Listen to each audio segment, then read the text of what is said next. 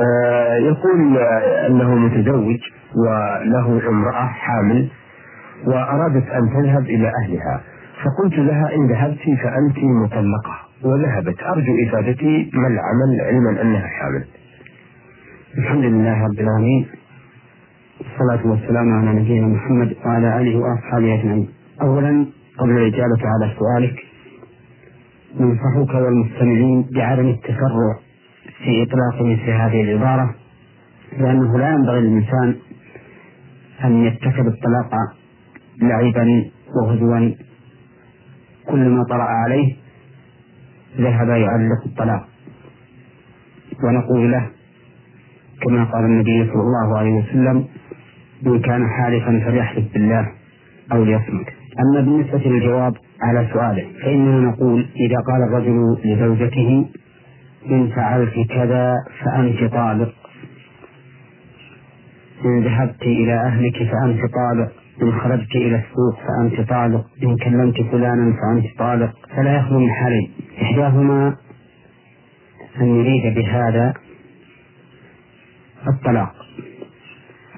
أي أنه متى فعلت ما علق الطلاق عليه؟ فقد طابت نفسه منها. نعم. فهو كاره لها حينئذ غير كاره لطلاقها. فإنه في هذه الحال إذا فعلت ما علق الطلاق عليه وقع الطلاق. لأنه مريد للطلاق. فهو يقول إنها إذا فعلت ذلك فقد طابت نفسي منها لا حاجة إلى رغبة لي فيها. الحالة الثانية أن يقصد بقول بقوله أنت طالق إن فعلت كذا أو إن فعلت كذا فأنت طالق. يقصد بذلك التأكيد عليها بعدم الفعل وهو لا يريد أن يطلقها حتى وإن فعلت ذلك. فهو يحبها ولكنه يكره ما يخاف أن تفعله فأكد ذلك بقوله أنت طالق إن فعلته. وفي هذه الحال اختلف العلماء هل يقع الطلاق أو يجعل هذا في حكم اليمين والصواب أن هذا في حكم اليمين وأنه إذا فعلت المرأة ما علق الطلاق عليه فإنها لا تطلق بذلك.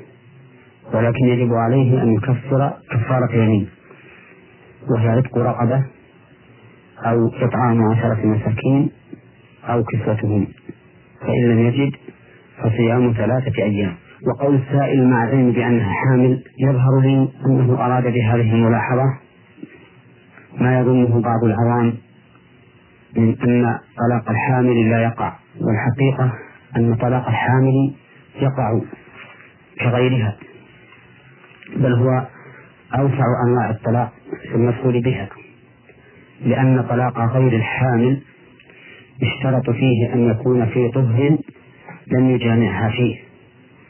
وأما طلاق الحامل فإنه يقع ويجوز ولو كان قد جامعها جماعا لم تغفف منه بمعنى أنه يجوز أن يطلق زوجته الحامل ولو كان قد جامعها لأن عدتها معلومة من حين الطلاق فهي داخلة في عموم قوله تعالى فطلقوهن لعدتهن وقوله وأولاة الأحمال أجلهن أن يضعن حملهن والمهم أن طلاق الحامل واقع كطلاق غير الحامل خلافا لما يظنه بعض العامة. نعم.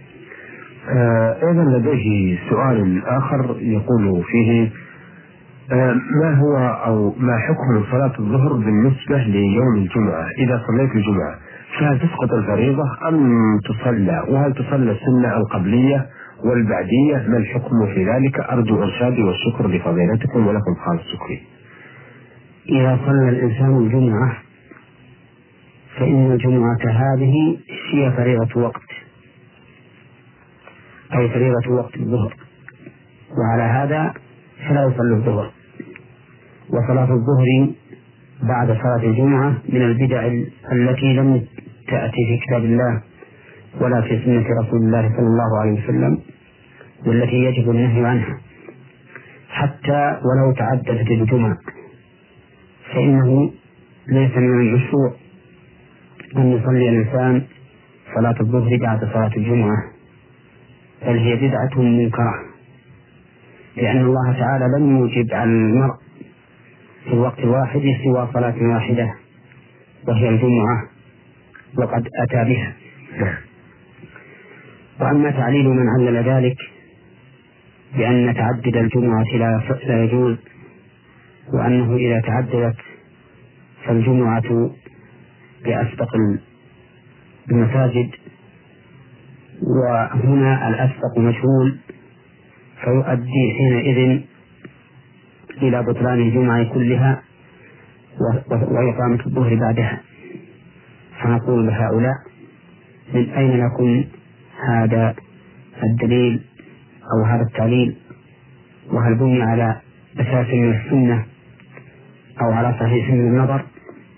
لا. بل نقول إن الجمعة إذا تعدلت لحاجة فكل الجمع صحيح.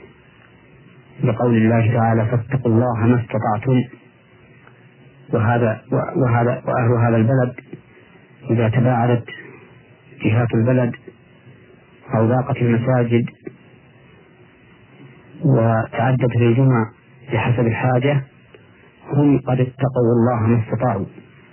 ومن اتقى الله ما استطاع فقد أتى بما وجب عليه فكيف يقال إن عمله فاسد وأنه يجب أن يأتي وإنه يجب أن يأتي ببدله وهي صلاة الظهر بدلا عن, عن الجمعة.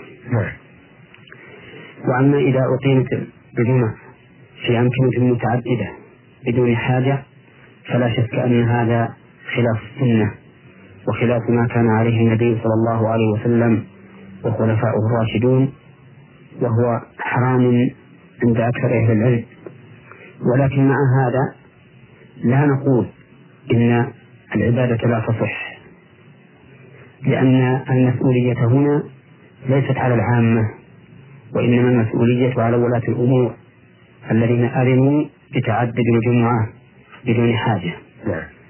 ومن ثم نقول يجب على ولاة الأمور القائمين بشؤون المساجد أن لا يأذنوا في تعدد الجمعة إلا إذا دعت الحاجة لذلك. وهذا لأن للشارع نظرا كبيرا في اجتماع الناس على العبادات لتحصل الألفة والمودة وتعليم الجاهل. وهذه المجتمعات كزيارات يقوم بها بعض الناس لبعض في مكان واحد. والاجتماعات إما أسبوعية أو حولية أو يومية كما هو معروف. نعم. الاجتماعات اليومية تكون في الأحياء في مساجد كل حي لأن الشارع لو أوجبها على الناس أن يجتمعوا كل يوم خمس مرات في مكان واحد لكان في ذلك مشقة عليهم. فلهذا خفف عنهم وجعلت اجتماعاتهم في مساجدهم كل حي مسجده هذا الاجتماع اليومي الاجتماع الأسبوعي هو يوم الجمعة. فإن الناس يجتمعون كل أسبوع. ولهذا كانت السنة تقتضي أن يكونوا في مسجد واحد. لا يتعدد. لأن هذا الاجتماع الأسبوعي لا يضرهم إذا قاموا به. ولا يشق عليهم. وفيه مصلحة كبيرة. يجتمع الناس على إمام واحد. وعلى خطيب واحد يوجههم توجيها واحدا فينصرفون وهم على عظة واحدة وصلاة واحدة. نعم. وأما الاجتماع الحولي فمثل صلاة الأعياد فإنها اجتماع حولي وهي أيضا لجميع البلد. ولهذا لا لا يجوز أن تتعدد مساجد الأعياد إلا إذا دعت الحاجة إلى ذلك كمساجد الجمعة. والحاصل في الجواب أن نقول من صلى الجمعة فإنه لا لا يصلي الظهر لا وجوبا ولا استحبابا لأنه أدى ما وجب عليه في هذا الوقت وهي صلاة الجمعة. آه يقول أيضا هل تصلى السنة القبلية والبعدية؟ فما الحكم في ذلك؟ أرجو الإرشاد والشكر.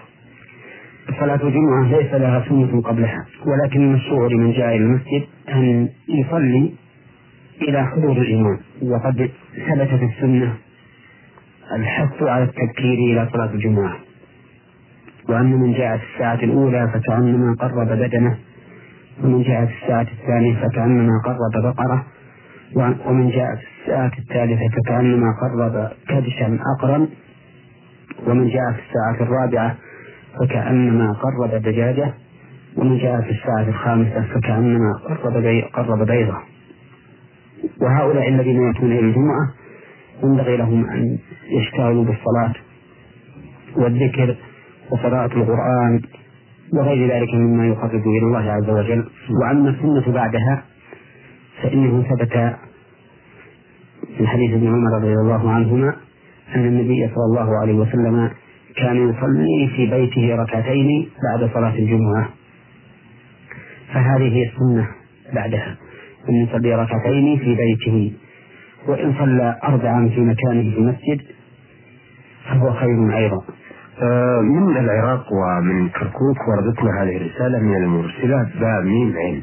تقول آه، إني فتاة في تاسعة والعشرين من العمر زرت مكة المكرمة في شهر رمضان بنية العمرة. ولكن بعد يوم من بقائي في مكة المكرمة مرضت ولم نستطع أن نكمل شعائر العمرة. فقد قمنا بطواف حول الكعبة سبع مرات والصفا والمروة ولم نستطع أن نذهب إلى المدينة لزيارة مرقد رسول الله صلى الله عليه وسلم بسبب هذا المرض. ورجعت إلى البلد وأنني الآن حزينة ومؤلمة بسبب رجوعنا قبل المدة وهل هذه الزيارة آه، يعتبر لنا عمره؟ هذا العمل الذي التي قامت به هذه المرأة طواف وسعي تقي عليها أن تقصر من شعر رأسها. وإذا فعلت الثلاثة الإحرام وهو معلوم من كلامها الطواف والسعي والتقصير فقد أتت بالعمرة كاملة. وأما زيارة المدينة فإنه فإنها ليست من مكملات العمرة ولا علاقة لها بالعمرة. وإنما زيارة المسجد النبوي سنة مستقلة يفعلها الإنسان متى تيسر له ذلك. فعمرتها الآن باق عليها حسب سؤالها. باق عليها التقصير لأنها لم تقصر. نعم. والتقصير ليس له وقت. فلو قصرت الآن فقد تمت عمرتها. وقد بقي عليها أيضا طواف الوداع. إن كانت لم تمشي أو لم تسافر منذ ساعات فورا فأما إذا إذا إذا كانت قد سافرت فور انتهاء السعي فإنه لا وداع عليها لأن الصحيح أن العمرة يجب فيها طواف الوداع لعموم قوله صلى الله عليه وسلم لا ينفر أحد حتى يكون آخر عهده بالبيت ولأن العمرة كالحج إلا فيما ثبت الخلاف فيه بينهما.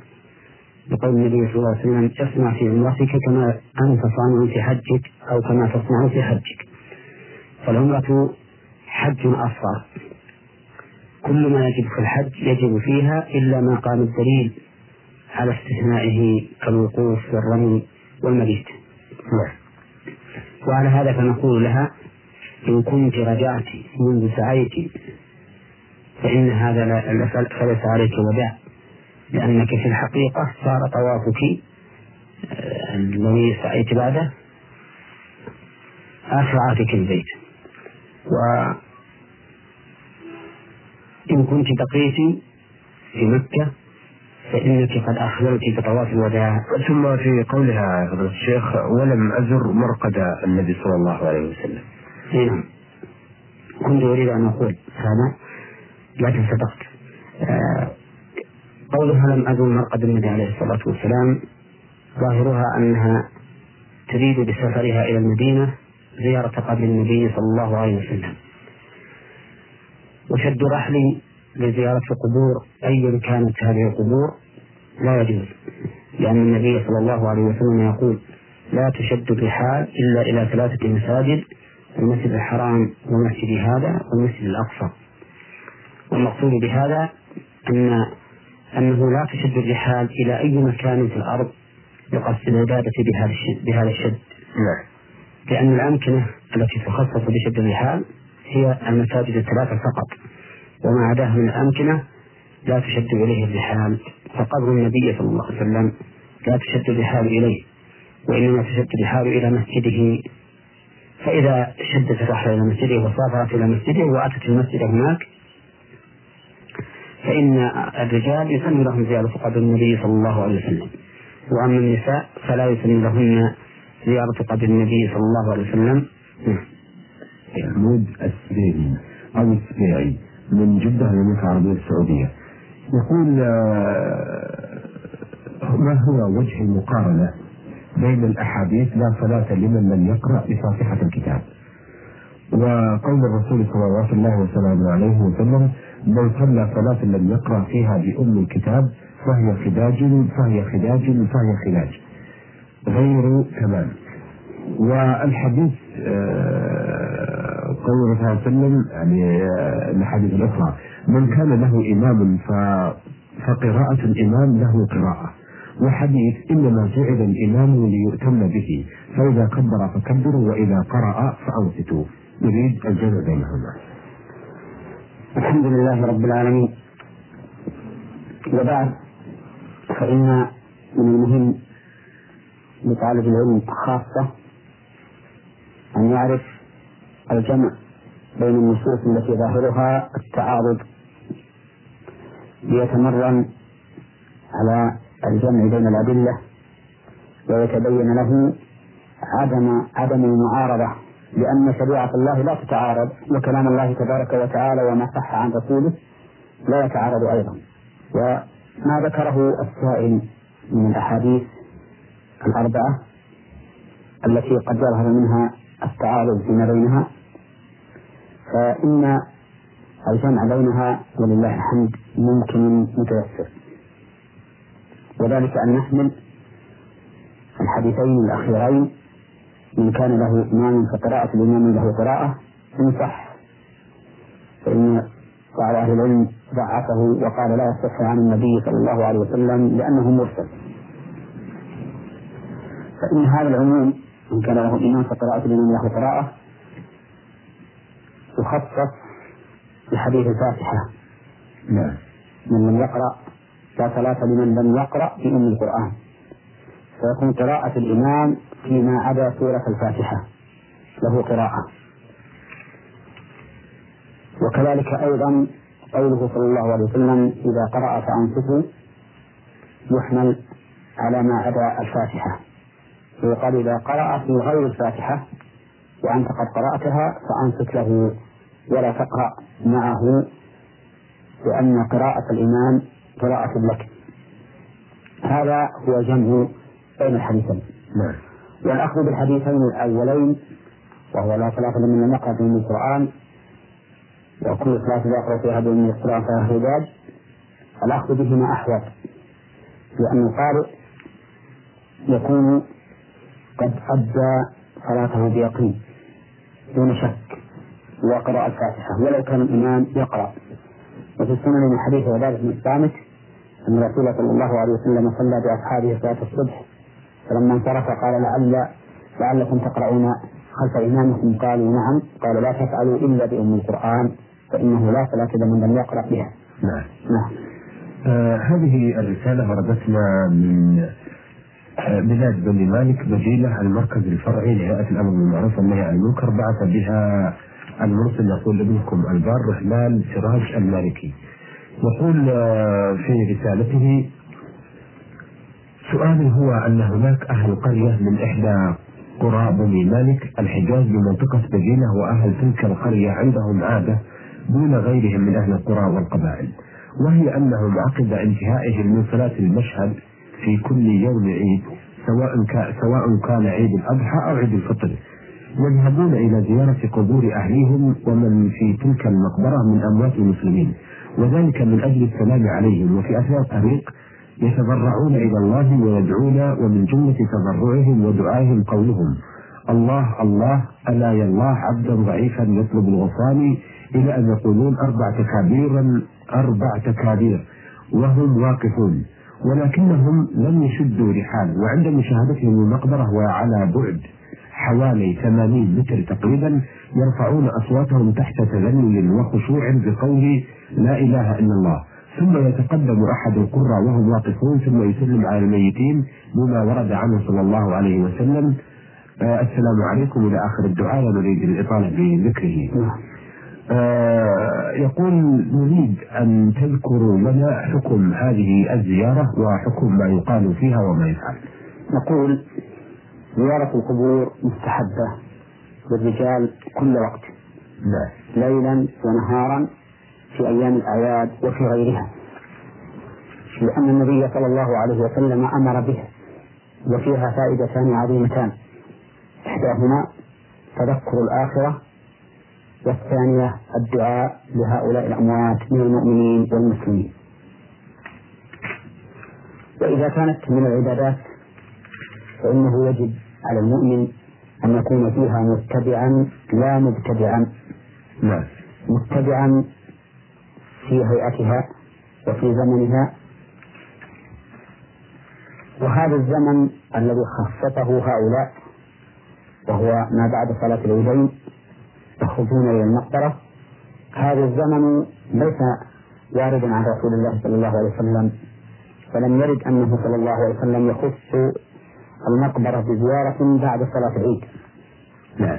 وعلى هذا فتخصيصها بهذا اليوم أو الذهاب إلى المقبرة في هذا اليوم يعتبر من البدع التي لا يجوز للمرء أن يتقيد بها.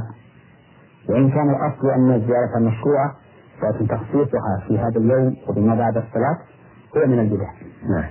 هذا واحدة فهي بدعة زمنية. كذلك أيضا الصورة التي يؤدون بها هذه الزيارة بكونهم يذهبون مجتمعين ويقولون هذا الدعاء إذا أقبلوا على المقبرة وهذا الذكر ثم يتقدم القارئ فيقرأ هذا أيضا من البدعة في صيغة الدعاء وفي كيفية الزيارة. فإن النبي صلى الله عليه وسلم لم يرد عنه أنه يذهب هو وأصحابه مجتمعين ولا أنهم يعملون كما عمل هؤلاء من الدعاء في هذه الدعوات في مكانها المعين وحين إرسالهم إلى المقبرة.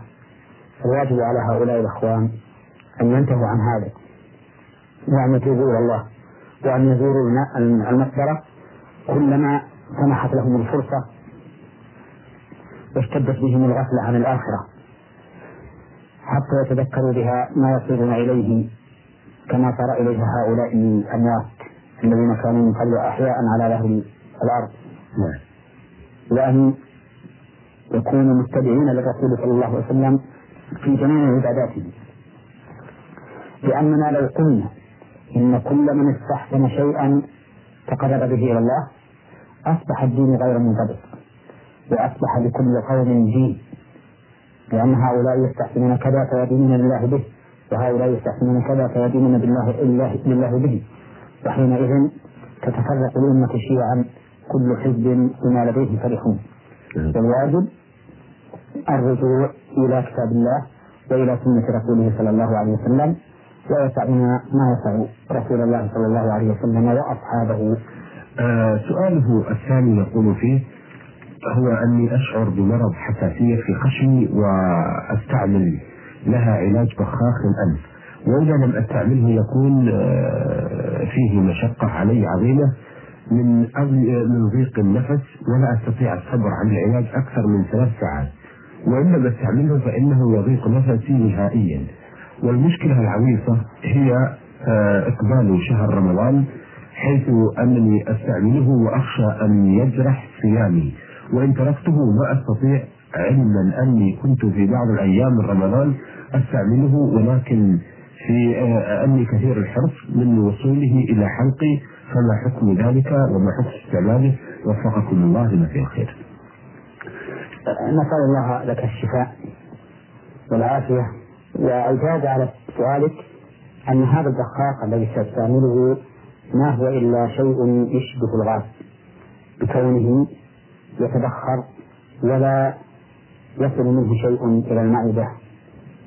وحينئذ فنقول لا بأس أن تستعمل هذا البخاخ وأنت صائم ولا تفطر بذلك لأنه كما قلنا لا يصل إلى المعدة منه أجزاء لأنه شيء يتطاير ويتبخر ويزول ولا يصل منه جرم إلى المعدة حتى نقول إن هذا مما يوجب الفطر نعم. فيجوز لك أن تستعمله وأنت صائم نعم. آه هذه الرسالة آه سبق أن أجبنا على سؤال منها وبقية الأسئلة التي وردتنا من آه المستمعين خامين من بلاد بني عمرو قرية فران آه يقول فيها فيه مدرس يقول الذي يستمع القرآن الكريم من الراديو حرام.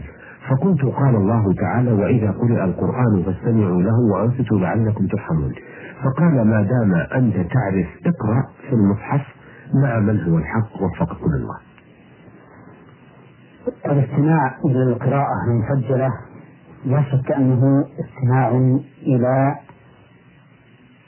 صوت محكي نعم. ومثبت على هذا الشريط وهو أمر لا يعارض الآية الكريمة إذا قرأ القرآن فاستمعوا له وأنصتوا. فالاستماع إليه لا بأس به. بل قد يكون مستحبا إذا كان الإنسان لا يحسن القراءة بنفسه ويحب أن يستمع إلى هذا من إلى القرآن من هذا المسجل نعم. فيكون مأمورا به. فالصواب معك في أنه لا بأس بالاستماع إلى القراءة من المسجل نعم. لأن هذه من الوسائل التي أنعم الله بها على علينا الآن حيث نحفظ كتاب الله بكتابته بالأحرف وبتسجيله بالصوت. نعم. ولكن ليعلم أن ما يقال في التسجيل ليس كما يقوله الشخص بنفسه لا سيما إذا كانت العبادة مقصودة من الفاعل. أقول هذا لأن لا يظن ظان أننا لو ركبنا مسجلا على مكبر الصوت في المنارة عند الأذان. وسمع منه الأذان من هذا المسجل فإن هذا لا يجزئ عن الأذان من الإنسان نفسه. نعم. لأن الأذان عبادة يجب أن يفعله الفاعل بنفسه. بخلاف الشيء المسجل فإنه حكاية صوت الفاعل أو القارئ أو المسجل فليس هو فعله فليس هو فعله. ولهذا قد نفتح المسجل فيحكي لنا صوت إنسان ميت فإذا لم يكن هو فعله وكان الأذان مشروعا من الفاعل فإنه لا يجزئ الأذان بمكبر الصوت عن أذان البشر نفسه. نعم. نعم. آه سؤاله الثاني يقول إن أهالي قبيلتنا بأجمع يجمعون الزكاة ويعطونها الفقيه فيقولون من صام يجب أن يعطيها الفقيه وهي زكاة البدن هل هم على حق؟ الفقير ولا الفقير؟ لا الفقيه. قاضي البلد. نعم. آه افتونا مأجورين. وإذا كان هذا الفقيه أمينا يعطيها الفقراء المستحقين لها فلا بأس أن يدفع الناس زكاتهم إليه. ولكن يكون الدفع قبل العيد بيوم أو يومين. ويكون إيصاله هو إلى الفقراء قبل صلاة العيد. أما إذا كان الفقيه يأخذها لنفسه بحجة أنه فقيه وهو غني عنها فإنه لا يجوز إعطاؤه إياها وهو أيضا لا يحل له أن يأخذها وهو غير أهل لها نعم نعم.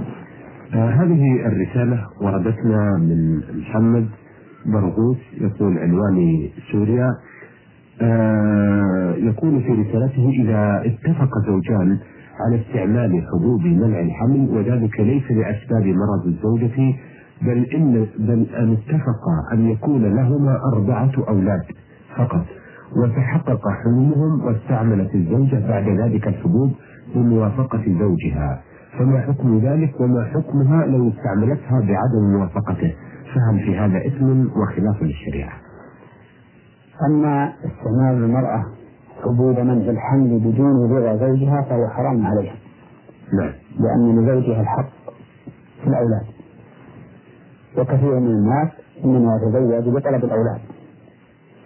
وأما استعمالها للحبوب بإذن زوجها فهذا إن كان ثمة حاجة من كون المرأة يرهقها الحمل ويشق عليها إذا توالى عليه الحمل فيما إذا كانت من يحمل سريعا فإنه لا حرج حينئذ في استعمالها نعم.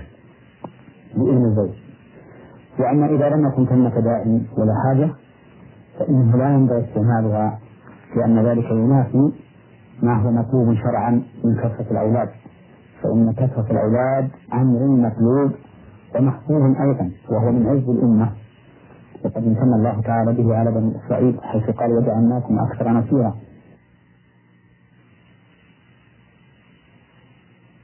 يصاب في هذه الأيام أن أصوم يوم الجمعة وبعض الناس يقولون بأن صوم يوم الجمعة مكروه لأنه يوم عيد للمسلمين أرجو من فضيلتكم من فضيلتكم بيان حكم ذلك ولكم مني جزيل الشكر. الحمد لله رب العالمين. ما قاله هؤلاء لك من أن صوم يوم الجمعة مكروه هو صحيح لكن ليس على إطلاقه. فصوم يوم الجمعة مكروه لمن قصده وأفردها بالصوم لقول النبي صلى الله عليه وسلم لا تخص يوم الجمعة في صيام ولا ليلتها بقيام وأما إذا قام الإنسان يوم الجمعة من أجل أنه صادف صوما كان يعتاده فإنه لا حرج عليه في ذلك. وكذلك إذا صام يوما قبله أو يوما بعده فلا حرج عليه في ذلك ولا كراهة. لا. مثال الأول إذا كان من عادة الإنسان أن يصوم يوم عرفة. فصادف يوم عرفة يوم الجمعة. فإنه لا حرج عليه أن يصوم يوم الجمعة ويقتصر عليه. لأنه إنما أفرد هذا اليوم لا من أجل أنه يوم الجمعة ولكن من أجل أنه يوم عرفة. وكذلك لو صادف هذا اليوم يوم عاشوراء. واقتصر عليه. فإنه لا حرج عليه في ذلك. وإن كان الأفضل في يوم عاشوراء أن يصوم يوما قبله أو يوما بعده. وكذلك أيضا لو صام يوم الجمعة لا من أجل سبب خارج عن كونه يوم جمعة فإننا نقول له إن كنت تريد أن تصوم يوم السبت فاستمر في صيامك. وإن كنت لا تريد أن لا تريد أن تصوم يوم السبت ولم تصم يوم الخميس فأفطر كما أمر بذلك النبي صلى الله عليه وسلم. نعم. أما فعلك أنت من كونك تصومين هذه الأيام التي ذكرت وتصادف يوم الجمعة فإنه لا حرج عليك أبدا. ولم تفعلي مكروها. نعم. نعم. آه سؤالها الثاني تقول نسمع بأنه يستحب بعد صلاة المغرب صلاة ست ركعات أو أكثر وهي تسمى صلاة الأوابين. فهل هذه الصلاة ذكرت فيها أحاديث نبوية؟ وهل أداوم تقول وهل أداوم على صلاة هذه الركعات وإذا كانت هذه الصلاة غير مسنونة أو لم تذكر فيها أحاديث فهل يستحب أن أصلي نفل مطلق؟ أم ماذا أفيدونا يا أصحاب الفضيلة؟ المغرب لها سنة راتبة بعدها وهي ركعتان كما كان الرسول صلى الله عليه وسلم يصلي بعدها ركعتين. وأما الركعات التي تسمى صلاة الأوابين فلا أعلم لها أصلا. نعم. وأما التنفل المطلق فيما بين المغرب والعشاء فإنه لا حرج عليك في هذا لأن آه، جميع الأوقات التي ليست في وقت نهي كلها يشرع فيها الصلاة نفلا مطلقا. نعم. فإن الصلاة خير موضوع والإكثار منها مما يقرب إلى الله تبارك وتعالى. وقد مدح الله تعالى الذين هم على صلاتهم دائمون فأنت إذا تنفلت فيما بين المغرب والعشاء نفلا مطلقا ولو كثر عدده فلا حرج عليك في هذا. نعم. نعم. آه سؤالها الثالث تقول إني امرأة أغتسل من أسفل السرة إلى الرجل آه ثم أتوضأ أفعل ذلك في كل صلاة وبعض الناس يقولون لي بأن هذا من الوسوسة وهل الغسل يجزئ عن الوضوء؟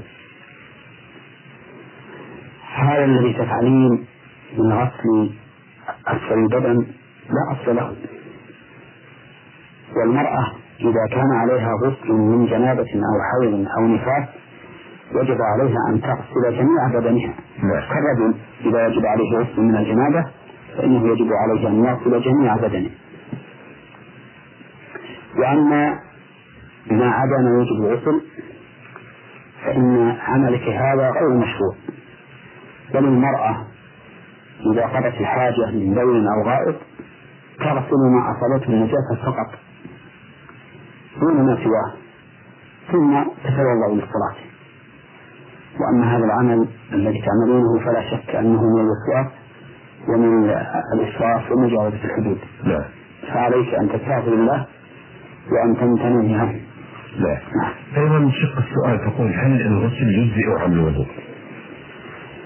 الغسل مشروع كغسل الجنابة يجزئ عن الوضوء لأن الله تبارك وتعالى يقول وإن كنتم جنبا فطهروا ولم يذكروا وضوءا فالجنابة إذا كتم الإنسان عنها أجزأته عن الوضوء وجاز أن يصلي وإن لم يتوضأ. لا. وأما إذا كان الغسل غير مشروع كالغسل للتبرد ونحوه فإنه لا يجزئ عن الوضوء لأنه ليس بعبادة. نعم. آه سؤالها الرابع تقول أريد أن أعرف حكم السعي يعني بين الصفا والمروة هل يعتبر السعي من الصفا إلى المروة شوط ومن المروة إلى الصفا شوط أم شوطين أفيدونا وفقكم الله وقد كنا نعمل الذهاب من الصفا إلى المروة والعكس شوطا واحدا ونحن نجهل ذلك. وفقكم الله. أما عملكم هذا فهو خلاف المشروع لكن نظرا لجهلكم يجزئكم.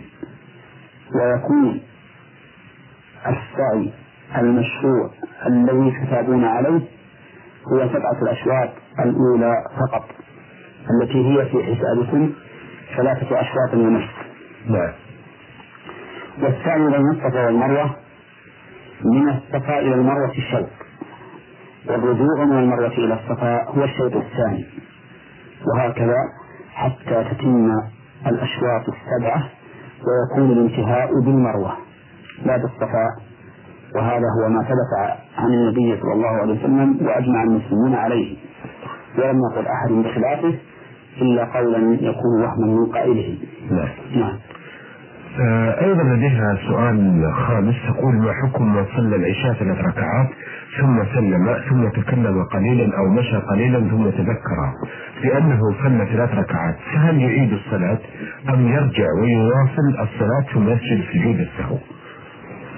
الواجب عليه أن لا يعيد أن لا يعيد الصلاة من أولها بل الواجب أن يكمل الصلاة كما فعل النبي صلى الله عليه وسلم في الحديث الذي رواه عمران بن الحسين.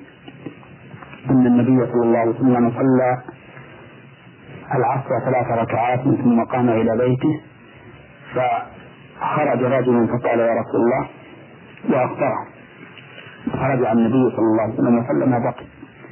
فإذا حصل هذا فالواجب على المرء أن يكمل صلاته. ثم يسلم.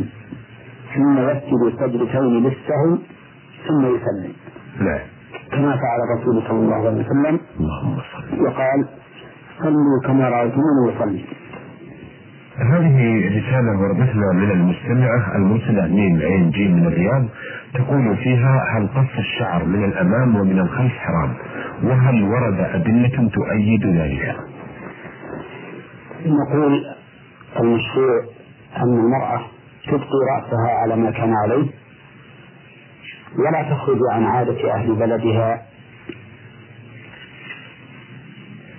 وقد ذكر فقهاء الحنابلة رحمهم الله أنه يكره للمرأة قص رأسها إلا في حج أو عمرة. وحرمه بعض فقهاء الحنابلة. حرموا قص المرأة شعر رأسها. نعم. ولكن ليس في المسألة ما يدل على الكراهة أو على التحريم. بل الأصل عدم ذلك. فيجوز للمرأة أن تأخذ من شعر رأسها من قدام أو من الخلف على وجه لا تصل به إلى حد التشبه في رأس الرجل. لأن الأصل الإباحة نعم. لكن مع ذلك أنا أكره للمرأة أن تفعل هذا الشيء. لأن نظر المرأة وتطلبها لما يجد من العادات المتلقاة عن غير بلادها. هذا مما يفتح لها باب النظر إلى العادات المستوردة. وربما تقع في عادات محرمة وهي لا تشعر. فكل العادات الواردة إلى بلادنا. في المظهر والملبس والمسكن. إذا لم تكن من الأمور المحمودة التي دل الشرع على طلبها فإن الأولى البعد عنها وتجنبها. نظرا إلى أن النفوس تتطلب المزيد من تقليد الغير لا سيما إذا شعر الإنسان بالنقص في نفسه وبكمال غيره. نعم. فإنه حينئذ يقلد غيره وربما يقع في شرك التقليد الآثم الذي لا تبيحه شريعته. دعنا من العادات ونحن في الحقيقة عندنا أشياء نتمسك بها. نسميها بعضنا عادات وتقاليد. ونحن ننكر عليهم هذه التسمية ونقول لقد ضللتم وما أنتم بالمهتدين. فإن من عاداتنا ما هو من الأمور المشروعة التي لا لا تتحكم فيها العادات والتقاليد. نعم. كمثل الحجاب مثلا. فلا يصح أن نسمي احتجاب المرأة عادة أو تقليدا. وإذا سمينا ذلك عادة تقليدا فهو جناية على الشريعة لأننا حولنا الشريعة إلى عادات وتقاليد. نعم. بل هي من الأمور الشرعية التي لا تتحكم فيها الأعراف ولا العادات ولا التقاليد. نعم. والتي يلزم المسلم أيا كان وفي أي مكان يلزمه أن يلتزم بها وجوبا فيما وجب واستحبابا فيما يستحب. نعم. نعم. آه، سؤال الأخت من الرياض الثاني تقول فيه هل الوقوف في مدرسة لا يجوز؟ وإذا كان لا يجوز فماذا نفعل إذا كان هذا يضايق المدرسة حيث كانت عندنا طالبة فلم تصف المدرسة؟ فسألتها لماذا لم تقفي كبقية الطالبات؟ فأخبرتها أن ذلك غير جائز. ففصلت فحصلت بينهما مناقشة فأرادت المدرسة آه، إبعاد تلك الطالبة لمدة يومين. ونحن لا نريد أن نفصل فماذا نفعل؟ وفقكم الله. إلزام الطالبات أو الطلبة في القيام بالمدرس أو المدرسة هذا من الأمور المنكرة. وقد جاء عن النبي صلى الله عليه وسلم من أحب أن يتمثل له الناس قياما فليتبوأ مقعده من النار. نعم. وكان رسول الله صلى الله عليه وسلم وهو أشرف الخلق عند الله جاها وعند المؤمنين كان يكره أن يكون الناس له. ولا يحب ذلك. فحسبنا أن نكون مثل رسول الله صلى الله عليه وسلم في عمله هذا وأن نكره ما كرهه الرسول صلى الله عليه وسلم وأن نكره أن يكون لنا الناس فكيف أن يليق بنا أن نلزم الناس بالقيام لنا؟ نعم ولهذا ينبغي للمدراء مدراء المدارس من رجال ونساء أن يمنعوا المدرسات أو المدرسين من عمل مثل هذه الأمور. نعم ثم على من فوقهم من الوزارة أو الرئاسة أن تلاحظ ذلك وأن تعمم بالمنع منه. لأن هذا كما أنه خلاف المشروع ففيه نوع من الاستعباد للطلبة والطالبات نعم. والإذلال لهم. وكفى الطالب وقارا وكفى به أدبا أن يكون منتبها للمدرس متابعا له فيما يقول. مناقشا له فيما يشكل عليه. وأما هذه الأمور الشكلية التي تخالف الشريعة فإنه لا يجوز لأحد أن يلزم بها. نعم. فإن أنه ليس من الشرع أن أن يقوم الناس للمعلم إذا دخل. الرسول عليه الصلاة والسلام كان أصحابه لا يقومون له إذا دخل. نعم. نعم. إذا نرجو من المسؤولين في وزارة المعارف ومن المسؤولين في الرئاسة العامة لتعليم البنات أن يأخذوا توجيهكم ونصيحتكم هذه في عين الاعتبار. وأن يمنعوا قيام الطالبات والطلاب من قيام نعم. آه، ثالثا تقول المسلمة من الرياض هل صحيح أن من تظهر سا- آه، ساعديها من النساء وهي في البيت يوم القيامة تحترق؟ آه، ساعداها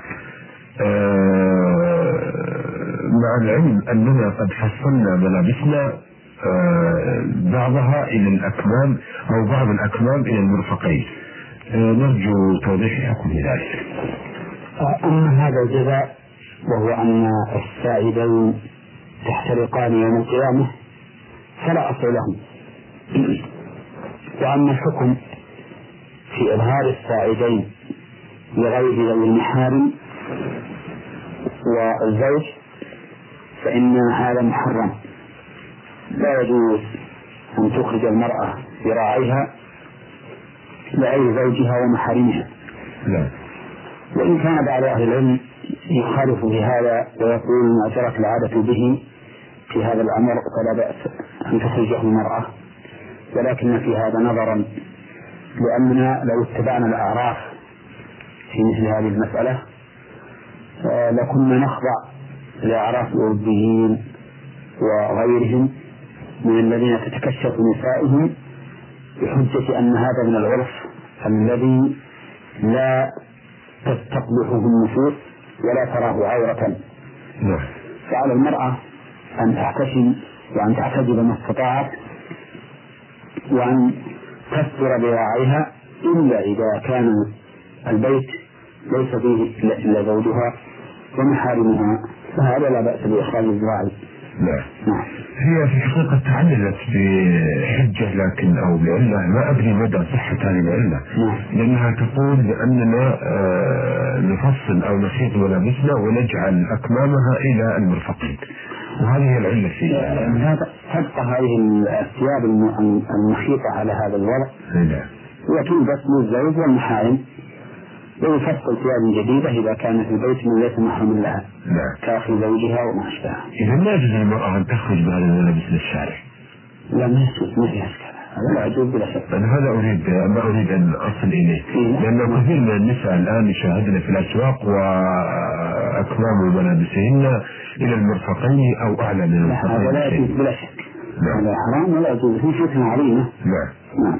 نرجو من المستمعات إن شاء الله أن يسمعن هذا اللقاء وأن ينتبهن إلى أمور دينهن وعاقبتهن يوم القيامة. اثابكم الله.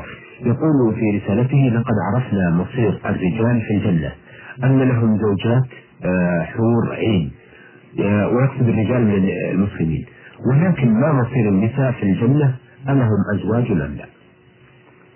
الحمد لله رب العالمين يقول الله تبارك وتعالى في نعيم أهل الجنة ولكم فيها ما تشتهي أنفسكم ولكم فيها ما تدعون نزلا من غفور رحيم ويقول تعالى وفيها ما تشتهي الأنفس وتلذ الأعين وأنتم فيها خالدون. ومن المعلوم أن الزواج من أبلغ ما تشتهيه النفوس فهو حاكم في الجنة لأهل الجنة. ذكورا كانوا أم إناثا. فالمرأة يزوجها الله تبارك وتعالى في الجنة أو في الجنة يزوجها بزوجها الذي كان زوجا لها في الدنيا. كما قال الله تعالى ربنا وأدخلهم جنات عدن التي وعدتهم ومن صلح من آبائهم وأزواجهم وذرياتهم إنك أنت العزيز الحكيم. وإذا كانت لها زوجان في الدنيا فإنها تخير بينهما يوم القيامة في الجنة. وإذا لم تتزوج في الدنيا فإن الله تعالى يزوجها ما تقر به عينها في الجنة. في الجنة ليس قاصرا على الذكور وإنما هو للذكور وللإناث ومن جنة النعيم الزواج. ولكن قد يقول قائل إن الله تعالى ذكر الحور وهن زوجات ولم يذكر للنساء أزواجا. فنقول إنها ذكر الزوجات للأزواج لأن الزوج هو الطالب وهو المرأة ولذلك ذكرت الأزواج للرجال في الجنة وسكت عن الأزواج للنساء. ولكن ليس معنى ذلك أنه ليس لهن أزواج بل لهن أزواج من بني آدم. نعم.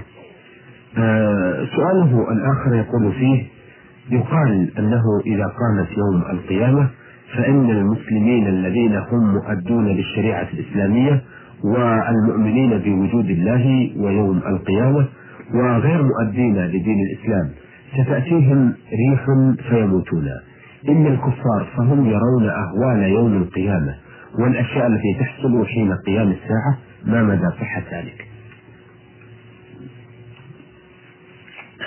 ليس هذا بصحيح. بل إذا قامت الساعة فإن جميع الناس مسلمهم وكافرهم يشاهدون هذا اليوم العظيم. وينالهم ما ينالهم من شدائده وهمومه وكروبه وغمومه. ولكن الله تعالى ييسره على المسلم كما قال الله تعالى وكان يوما على الكافرين عسيرا وقال تعالى على الكافرين غير يسير اليوم عسير. وشديد وعسره وشدته على الجميع ولكن هذا العسر والشدة ييسر على المؤمنين ويكون غير شاق عليهم بخلاف الكافرين. نعم. آه أيضا آه لديه سؤال ثالث وأخير يقول ذهبنا أنا وأصدقائي للعمرة في رمضان وكان يوم وصولنا إلى مكة يوم جمعة قبل صلاة الظهر طفنا على الكعبة ثم جلسنا لكي نصلي الجمعة وبعد ما بدأ يخطب الإمام في الخطبة كان بجنبي صديق لي فتكلمت معه لكي أسأله عن بعض ما بقي لنا من مناسك العمرة ولكن لم يرد علي فسكت ولم يكلمني وبعدما رجعنا إلى مدينتنا عرفت أن الذي يتكلم والإمام يخطب لا جمعة له. هل علي أن أقضي الجمعة ظهرا؟ أفيدوني أفادكم الله وشكرا الفائدة في هذا أنه لا يجوز للإنسان أن يتكلم والإمام يخطب. ومن تكلم والإمام يخطب فقد لغى ومن لغى فلا جمعة له. والمراد بنفي جمعته أن يحرم من ثوابها وفضلها. وليس المراد ألا تنسئ عنه. وعلى هذا فصلاتك الجمعة مجزية. ولا يجب عليك إعادتها. بل لا يشرع لك إعادتها لأن المقصود بنفي الجمعة نفي فضلها وثوابها. ومع هذا نقول لك أيها الأخ السائل ما دمت جاهلا بهذا الأمر حينما تكلمت؟ فإنه ليس عليك إثم ولا يفوتك هذا الفضل لأن الله سبحانه وتعالى يقول ربنا لا تؤاخذنا إن نسينا أو أخطأنا فقال الله تعالى قد فعلت كما ثبت ذلك في صحيح مسلم. وعلى هذا فجمعتك تامة وقد نلت أجرها لأنك حينما تكلمت مع أخيك كنت جاهلا بالتحريم. نعم هذه الرسالة وردتنا من الأردن من الأخ سين جيم تقول في رسالتها أنها متزوجة وعندها ثلاثة أولاد والحمد لله وتقول أن عندها ضعف في الجسم وعندما تحمل تمرض مرض شديد. وعندما تضع الطفل تفقد الوعي. هل لها أو يجوز لها أن تتناول حبوب منع الحمل وفقكم الله؟ حبوب منع الحمل هي فيما ذكر لنا ضارة على الرحم قد تسبب القرحة فيه. ثم إن محاولة منع الحمل في الأصل جائزة. لأن الصحابة رضي الله عنهم كانوا يعزلون في عهد النبي صلى الله عليه وسلم ولم ينهوا عن ذلك. ولكن هي خلاف الأولى لأن تكثير الأولاد أمر مشروع ومطلوب.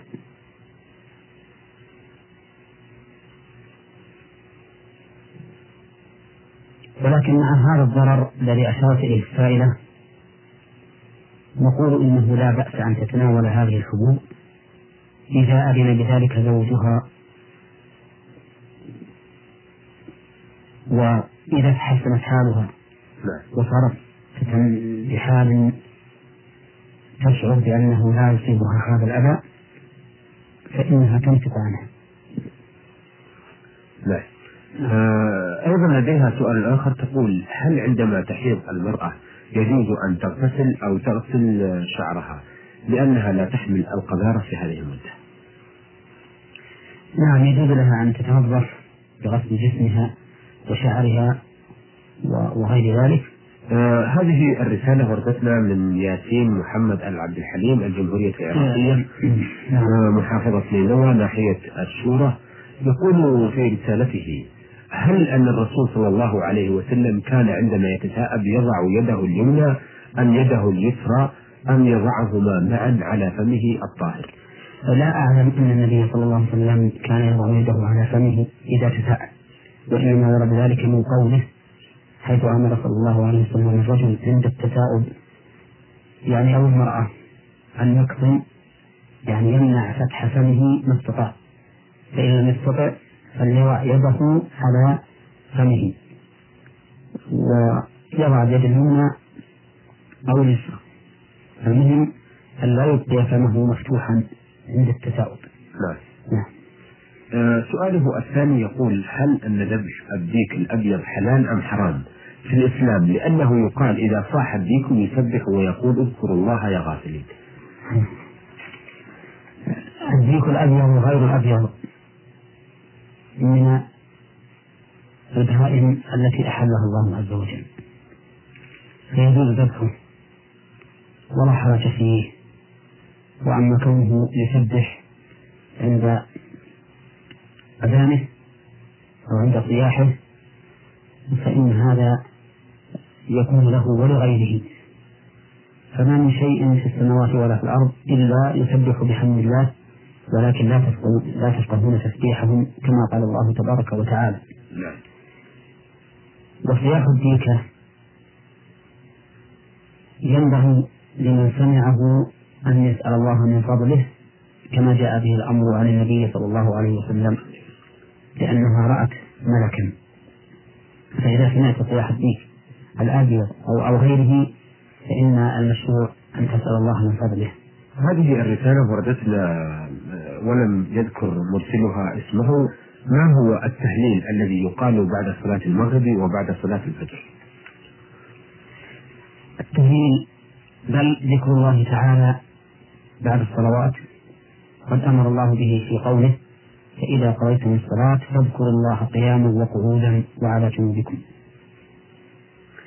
وهذا الذكر الذي أمر الله به مجملا بينه النبي صلى الله عليه وسلم فتقول إذا سلمت أستغفر الله أستغفر الله أستغفر الله. اللهم أنت السلام ومنك السلام. تباركت يا ذا الجلال والإكرام. لا إله إلا الله وحده لا شريك له له الملك وله الحمد وهو على كل شيء قدير. لا إله إلا الله ولا نعبد إلا إياه له النعمة ولا الفضل ولا الثناء الحسن. لا حول ولا قوة إلا بالله. لا إله إلا الله ولا نعبد إلا إياه. مخلصين له الدين ولو كره الكافرون. اللهم لا مانع لما أعطيت ولا معطي لما منعت ولا ينفع ذا الجد منك الجد. وتسبح الله تعالى بما ورد عن النبي صلى الله عليه وسلم. فمن ذلك أن تسبح الله وتحمده وتكبره ثلاث وثلاثين. تقول سبحان الله والحمد لله والله أكبر ثلاث وثلاثين. وتقول تمام المئة لا إله إلا الله وحده لا شريك له له الملك وله الحمد وهو على كل شيء قدير.